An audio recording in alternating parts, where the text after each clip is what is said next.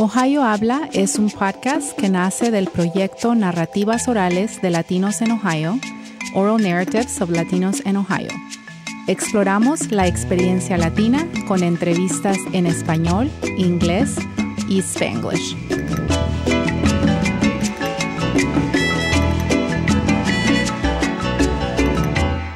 Welcome to Ohio Habla. I'm Elena Foulis, and today we will be discussing the importance of investing in our communities and providing opportunities for economic development for the Latino uh, businesses in Ohio.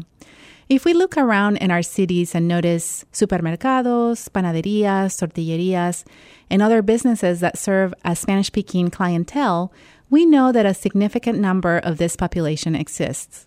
However, in some cities, we don't always find an easily identifiable center where the community can come and enjoy the culture, tradition, and foods. Janice Contreras joins me today to discuss La Villa Hispana in Cleveland. Ms. Contreras serves as the executive director of the Hispanic Business Center and is responsible for supporting and establishing relationships through multiple business development agencies. Janice earned her Bachelor's of Arts degree from Capital University and an Executive Master's of Business Administration from The Ohio State University Fisher College of Business.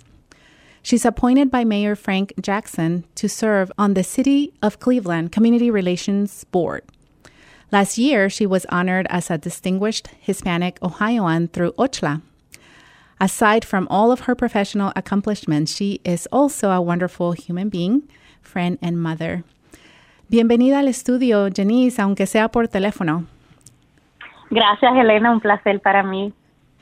I have been so lucky to know you for the past uh, four years, know you and your work. And today we are here to talk about a couple of projects involving economic development in the Latino community in Cleveland, Ohio. I'm talking specifically about La Villa Hispana, a community revitalization project in the Clark Fulton neighborhood on the west side of Cleveland. Can you tell us about this project? Absolutely. So, La Villa Hispana has been a concept that has been talked about amongst the, the community, the Latino community in Northeast Ohio, for about the last three decades. And unfortunately, mm-hmm it hasn't been to the last five years that we've really been able to get the planning going. So, community development and a lot of these projects take a long time um, to come through. Some of it you could say is a perfect storm or just factors that are happening. But what made it really take off five years ago was um, uh, on uh, in the near west side of Cleveland. There's a street called the West 25th corridor, the West 25th Street. It's one of the most important corridors for the city of Cleveland. And so there was a transit oriented study that was being um, conducted by many of the larger planning bodies in the city. Um, and there was really no mention that this transit oriented study was cutting through the Latino, the heart of the Latino community. So the northeast, uh, the near west side of Cleveland has the largest density of Latino residents in the state of Ohio. So if you're looking for an area that has that large, rich barrio kind of element or mm-hmm. feel um, of a community throughout our entire state, this is this is really it. This is really the neighborhood where that occurs. There's 22,000 Latinos that live in the near west side of Cleveland, um, and so that richness isn't really being taken into consideration with city planning and the work that was happening the leadership of the Latino community was really able to circumvent that process and say, wait a minute, this is our community, this is our neighborhood, and so we need to think about it differently. And so since then, um, we as a community were really able to advocate and provide leadership on what did this transit oriented study mean, not just for the neighborhood, but for us as a community we went from not even being at the table to being the node of priority mm. um, for that transit oriented study that now is in the planning documents that the city uses, that our local transit uses, and so forth. Um, so that was a huge win, and that was really why I said this you know, three decade old project really took off five years ago, really through that process. We then had to come back home and figure out what La Villa Hispana meant and what was that to us, right? And it was a very unique opportunity in a moment of time for us to redefine our neighborhood, right? Internally for the community, for us as Latinos, to really establish what did a barrio, what did a Latino barrio really look like that is inclusive to the people that live in this neighborhood, as well as folks that would want to come because we're looking for that barrio en la comunidad, um, mm-hmm. along with just what we could share with the broader community, right? We know that folks like to have cultural experiences, and there's so much richness in, in our own culture. And so, how are we able to share that with the greater community? And so, that is really where the birth of La Villa Hispana came from. We did a five year planning document, and within that, we said, you know, anything that we do has to start with community engagement. And so for us, community engagement means that the residents of this neighborhood, that the leadership, the Latino leadership, and that the faith based community really needs to lead this. And they really need to define what creates a villa. What does our villa look like? And so um, the first key strategy is community engagement through those through those three areas that I um, suggested. Um, economic development being the next phase, right? In order to create a vibrant neighborhood or community, you need businesses, you need walkability, you need jobs, mm-hmm. um, you need uh, you know all of those elements that that create um, community. And then lastly, arts and culture, right? That's who we are as a people. And so that was another um, key strategy that we wanted to make sure that went into that plan that now is known as La Villa Hispana. Mm-hmm. What um, are some of the roadblocks that you have encountered? Have you had any pushbacks? Oh yeah. Mm-hmm, mm-hmm. so definitely, you know, with any with any community based project, um, first the first roadblock was that we're not a Latino CDC per se. So typically, this work is done by community development organizations, and mm-hmm. so we are an economic development organization that's within a neighborhood, within a community. And so um, it took some time and some uh, convincing, but just realization from our traditional community development partners to understand that we brought a, a certain element different, that we couldn't wait for a mainstream community development organization to develop this for us, that we mm-hmm. needed to develop it ourselves, and that they needed to support us in that process. And I'm happy to say that we've gotten past that. You know, our community development organization is our partner and they, they help, you know, in areas where it's their expertise, but then they also let us lead in areas where it is our expertise. And mm-hmm. so that was the first um, kind of pushback that we had with the project was who was leading, who was going to lead it, and we were able to put together a steering committee with many key stakeholders, Latinos and non-Latinos, to really push the, the project forward, but really in the heart of it was understanding that this community development project needed to be done in an authentic manner mm-hmm. that was respectful to our culture and our community. And so that's really um, that's really the aim and that was really the realization that we had to go through. And then the other one of it is just funding right? Um, understanding because this isn't what we do every day. Um, we've had to understand the nuances on how um, to obtain public uh, resources to do a project of the scale and what comes first, right? What is going to be our first um, brick and mortar project? How do you get the community excited about planning when a planning process is never sexy and fun, right? And mm-hmm. it takes mm-hmm. a long time. Mm-hmm. Um, the community had been very disengaged. Um, and so when we talked about La Villa, I was like, oh, that's never going to happen. That's an old concept. Our leadership can't get it together. And so I'm, I'm happy to report that a lot of those challenges we've been able to, to get past that. Um, but I, I think the last one and the most biggest one is we don't have another three decades to figure mm-hmm. it out, right?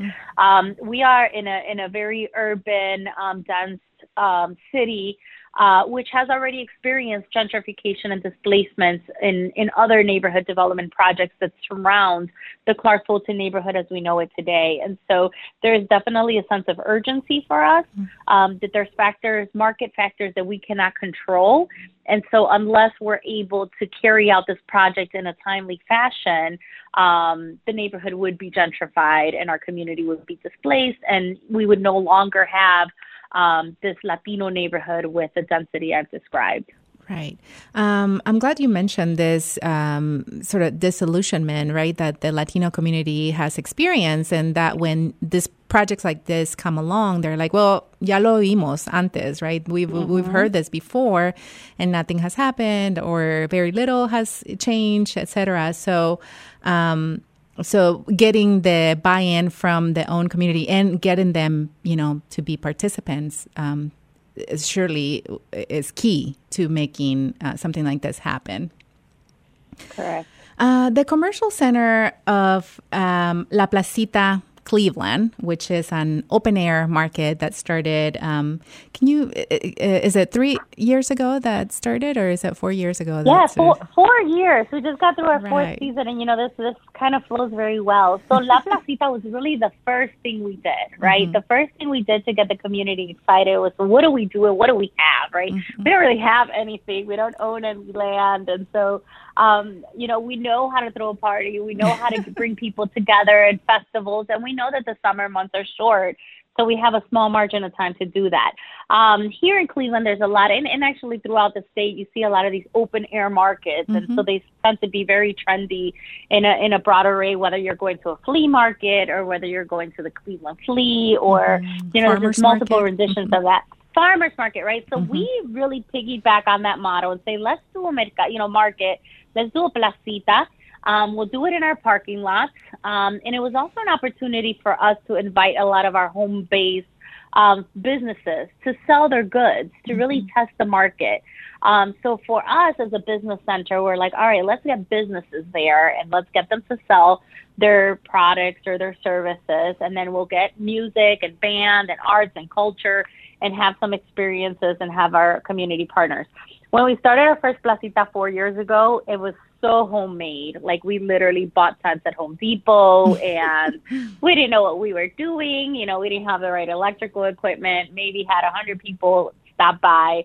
Um, and so had a lot of lessons learned um, throughout the years, I'm happy to report we have got, you know, our event has gotten more sophisticated. The community has definitely come out. Mm-hmm. Um, and even and me from Columbus, it. I've come. Even out. you from Columbus, thank you so much. We have people come out.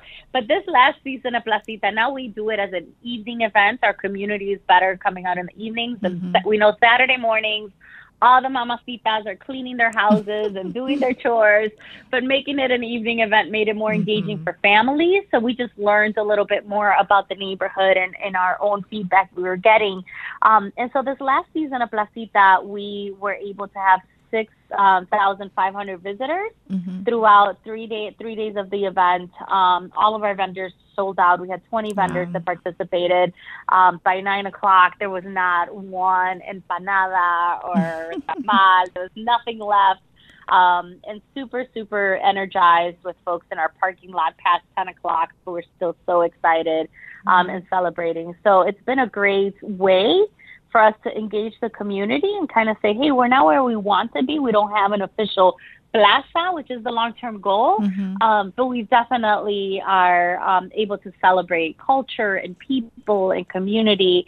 Um, and it's nice to see the diversity of that event. You know, we're able to really get the folks from the neighborhood, which is intended to be, mm-hmm. Um, but we're also getting a lot of the broader community that wants to experience that mm-hmm. cultural encounter. That's funny that you said um, so. Latinos, maybe the farmers market hours do not work for them or for us, they but not. we're night owls. Absolutely. Yes. Um, so yeah, d- definitely, that is a great event. And are you continuing this? So yeah, we hope to continue mm-hmm. La Placita. Um, you know, it's leading. So La Placita is leading to our ultimate economic development strategy for La Villa, which is to create a Latino mercado. Mm-hmm. Um, so that's a way larger um, event. Uh, place that we're working on, very much a placemaking strategy. It'll be the first physical development of what we know as La Villa Hispana, right? So this is going to be our first kind of brick and mortar. Um, we are taking over two acres of land right near the intersection of Clark and West 25th, which is the heart of the neighborhood. Um, we're taking a warehouse um, and taking it from 32,000 square feet. We're adding, so it'll be 48,000 square feet. Mm-hmm. And so mm-hmm. within that, we will have 20 micro retailers, so Latino businesses, food based, product based, service services based. We will have an anchor mid price Latino restaurant. We will have a commercial kitchen for individuals that um, ran catering companies or mm-hmm. baking companies or have a food truck or a food buggy where they need storage and food prepping before and after an event.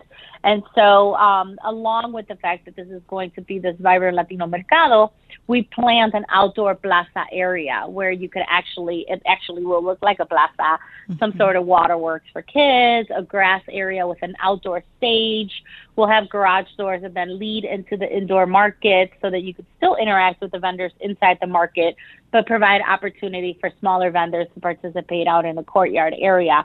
Um, beyond the market piece of this, it's also, as I mentioned earlier, part of our placemaking strategy.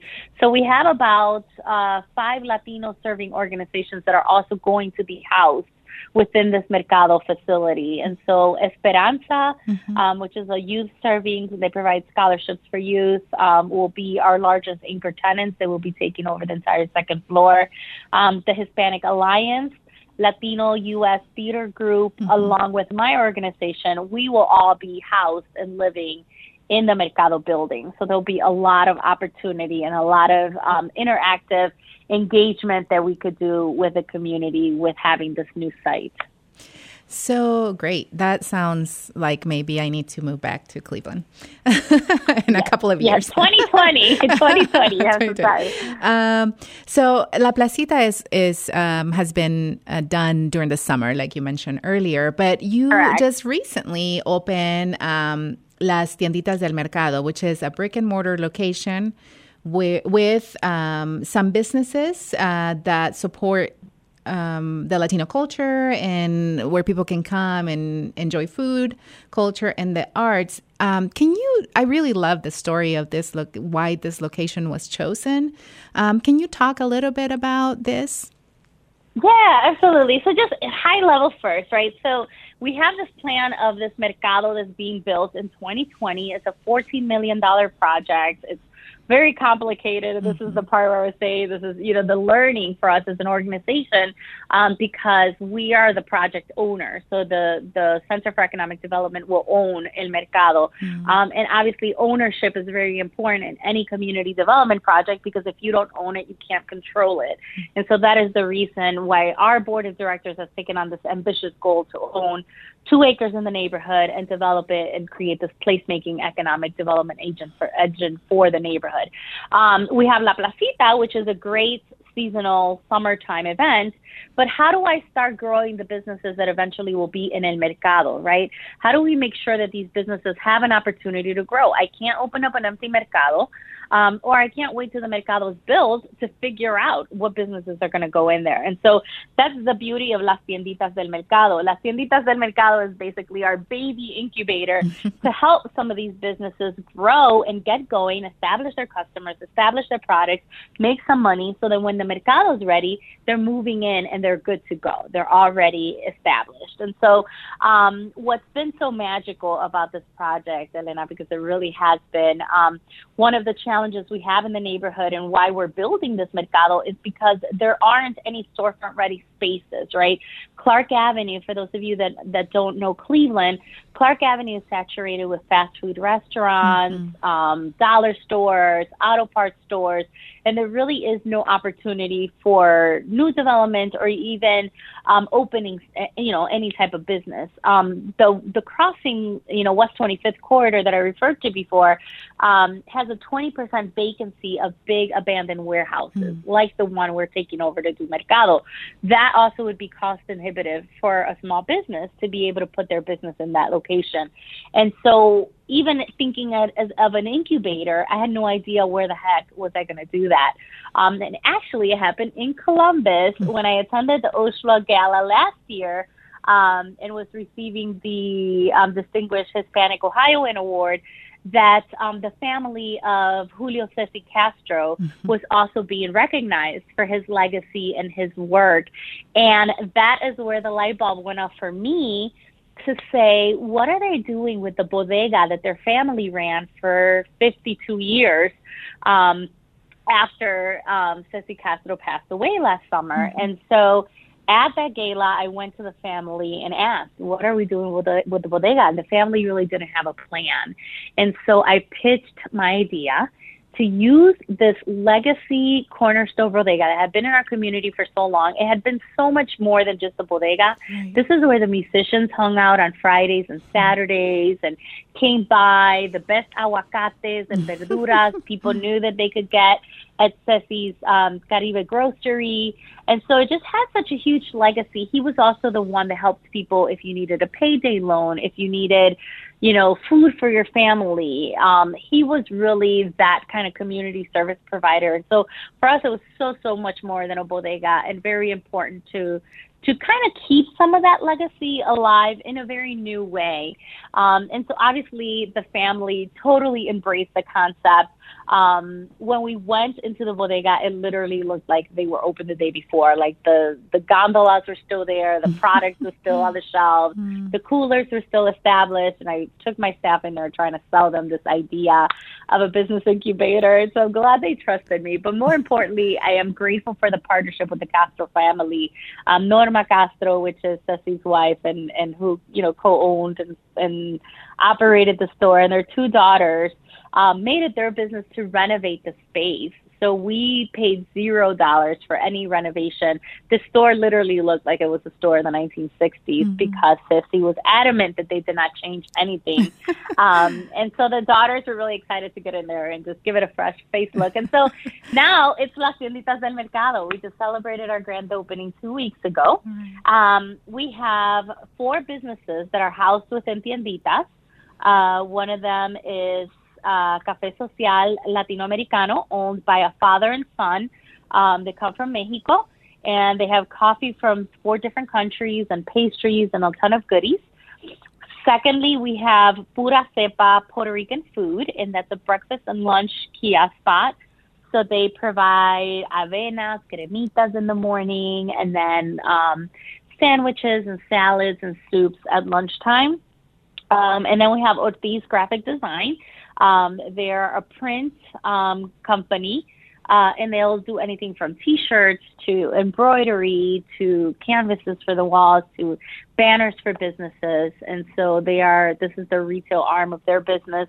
Um, and then lastly, we will be opening in January La Estrellita Specialty Grocer. So that is that'll be the newest addition um, to Tienditas with the fourth um, specialty grocer. Actually, he's a Mexican mm-hmm. um, specialty grocer as well, but he'll be providing products for all of Latin America. Um, and now we have a new opportunity. We're actually adding a trailer outside um, of Tienditas where we're going to have Cleveland Fresh, which is a microgreen grower um, grow the microgreens from the trailer. And then we'll also have Lou Klee, which is a flower shop and event planning specialist. So mm-hmm. we're going from three tienditas, which is what we have today, to six tienditas by January. Wow, that's amazing. No, now you say this is an incubator, so eventually the, the, they will move on to the to the big mercado, right? So what happens with this location? Yeah, that's a great question. So um, we know right now we have a letter of intent with all of the incubator tenants, um, which is non-binding. We get this might work, might not, that they will eventually move into the mercado. They are receiving some rental subsidies and extensive business coaching. We're looking at their financials, marketing plan, and so forth. Um, we know that maybe we want all of them to make it, right? We want all of them to be successful, but there is a chance that some of them won't. There's a risk we're taking, and they are as well. So we get that. Um, the other piece of it is we also know that when it's time to move into the mercado, one of them might love the space so much that they may want to stay there and make that their business. We are okay with that. Um, if they do, if all of them decide that they do want to move into the mercado and they all leave, we're still committed to the space with the Castro family. So we will figure out what's the best um, option to keep that. We have lots of ideas of other things we could do within that space. So we're not worried because space is such an issue in our neighborhood. Mm-hmm. We're really not worried about it being vacant, um, especially as as nicely renovated as it is. Right, right. Well, great. Um, Denise, are there any other events, projects, or opportunities that you would like our audience to know more about in Cleveland, or how well, can we get involved, or anything? Yeah, absolutely. Well, first of all, definitely come visit Las Tienditas del Mercado. Mm-hmm. It's located on West 25th and Seymour Avenue in Cleveland. And definitely look us up online or on Facebook and social media. Um, the Hispanic Business Center, Chamber of Commerce, and we're constantly sharing information. So visit the shops, visit our incubator, like make sure that um, they're getting the support they need from the community because without the community, none of this works um, and just be engaged. We need our community to be engaged more than ever, right? We we have a big mm-hmm. election coming up. Um, we're trying to get all of these community projects happening here and throughout the state. I feel like the Latino community is really on the rise, and so just being engaged in our communities. Obviously, we always have events with our Chamber of Commerce here locally. On um, Friday, December seventh, we will have our Entrepreneur of the Year gala where we recognize our business owners in the community making change, um, not just through their business, but in our community. We're also going to do a business pitch um, competition leading to some awards that we'll be giving cash prizes that we'll be giving um, out at the gala on December 7th. So a lot of great things happening. Um, definitely working here with our local councilwoman to develop housing strategies for folks that want to come back and move to the community. Uh, so Elena, we'll have a great place for you and right. your family to come back whenever you guys are ready. But 2020, um, definitely so much going on all the time. So just stay connected uh, stay connected to what we're doing, stay connected to all of our partner organizations who are all lifting, you know, Julia Burgos Culture Arts Center mm-hmm. and the Spanish American Committee, Hispanic Alliance, Esperanza. I mean, everybody is really rolling up their sleeves and looking for ways that we can lift our community, not just here in Northeast Ohio, but throughout the entire state. Yes, of course. Janice, gracias por esta conversación y por crear un modelo para otras ciudades aquí en Ohio. Espero ver algo similar aquí en Columbus y en Cincinnati y en otras eh, ciudades que están creciendo, ¿no? Cada, cada día, cada año tenemos una comunidad latina eh, que se puede ver, ¿no? Entonces, eh, crear algo así en otras ciudades es muy importante. Por supuesto, es un placer para servirle a mi comunidad de esta capacidad. Yo me crié en este barrio, estudié en este barrio y pues es, es personal, tanto como lo es profesional. Tengo a mis colegas en Columbus y mis colegas en Cincinnati, que hace poco estuvo acá el, el presidente de la Cámara, en cual le enseñé nuestros proyectos. Um, but happy to help in any way that I can. Again, we all win together. Um, so if I could be a, a resource or assistance in any way, feel free to reach out. Y Elena, gracias for providing this program and giving our community a voice. Great. A todos, gracias por escucharnos y recuerden seguirnos en Facebook y de compartir este podcast con otros. Hasta la próxima.